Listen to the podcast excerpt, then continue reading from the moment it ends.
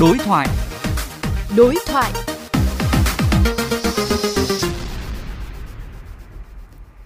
Thưa quý vị và các bạn, mới đây tại kỳ họp thứ 5, Quốc hội khóa 15, một số đại biểu Quốc hội cho rằng mặc dù chính phủ đã và đang liên tục tung ra các chính sách nới lỏng về tài chính tiền tệ, đặc biệt từ tháng 3 đến nay, ngân hàng nhà nước đã quyết định giảm lãi suất điều hành 3 lần. Tuy nhiên hiện lãi suất ngân hàng vẫn neo ở mức cao, khiến doanh nghiệp gặp khó trong việc tiếp cận nguồn vốn. Vậy chính sách tài chính tiền tệ đã thực sự được nới lỏng, lãi suất liệu có tiếp tục giảm, tạo điều kiện hỗ trợ doanh nghiệp tiếp cận vốn trong bối cảnh hiện nay? Phóng viên kênh VOV Giao thông có cuộc đối thoại cùng với Phó Giáo sư Tiến sĩ Ngô Chí Long, nguyên Viện trưởng Viện Nghiên cứu Thị trường Giá cả Bộ Tài chính xung quanh vấn đề này. Thưa ông, theo ông, chính sách tài chính tiền tệ mà chính phủ nỗ lực trong thời gian vừa qua đã thực sự được nới lỏng hay chưa?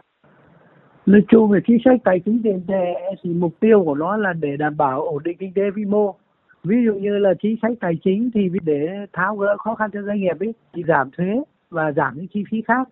Còn chính sách về tiền tệ thì chủ yếu là giảm lãi suất thì đã ba lần liên tục giảm rồi trong bối cảnh tình hình như vậy thì đây là một điều kiện một cái yếu tố rất quan trọng để giúp cho cái lãi suất cho vay giảm để tạo điều kiện giảm cái áp lực tiền vay là vì vay là một chi phí vốn lớn đối với cái doanh nghiệp thế thì tuy nhiên vừa qua giảm cái lãi suất điều hành lần thứ ba để giảm cái lãi suất đầu ấy dạ. thì chưa thể là giảm ngay được cái lãi suất cho vay là vì dạ. nó phải có độ trễ của nó Vậy thì theo ông chính sách tiền tệ cần đảm bảo các cái nguyên tắc nào để nhằm vừa đảm bảo cái mục tiêu là giữ ổn định kinh tế vĩ mô, duy trì lạm phát ở cái mức phù hợp nhưng mà lại vừa à, đảm bảo cái việc mà thúc đẩy phát triển kinh tế ạ?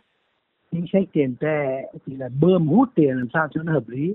Mục tiêu của nó là gì? Thúc đẩy tăng trưởng, đồng thời nó kiểm soát lạm phát. Bây giờ mục tiêu để tăng trưởng thì làm sao mà để khuyến khích là giảm chi phí cho các doanh nghiệp mà đang có nhu cầu rất là lớn, có nghĩa giảm lãi suất tuy nhiên anh tín dụng chủ yếu là gì? Là đi vay để cho vay. Chính vì vậy nhà nước chú ý chính sách điều hành về lãi suất.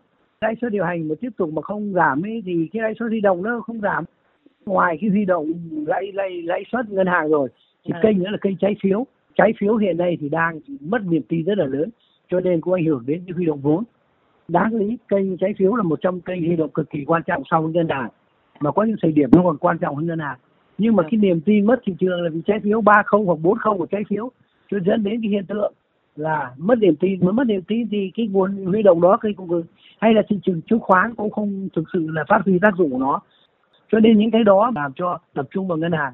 Mà trong bối cảnh hiện nay là các hoạt động của doanh nghiệp khó khăn thì đây là một vấn đề rất khó cho các doanh nghiệp tiếp cận vốn. Tuy nhiên ngân hàng cũng là một doanh nghiệp.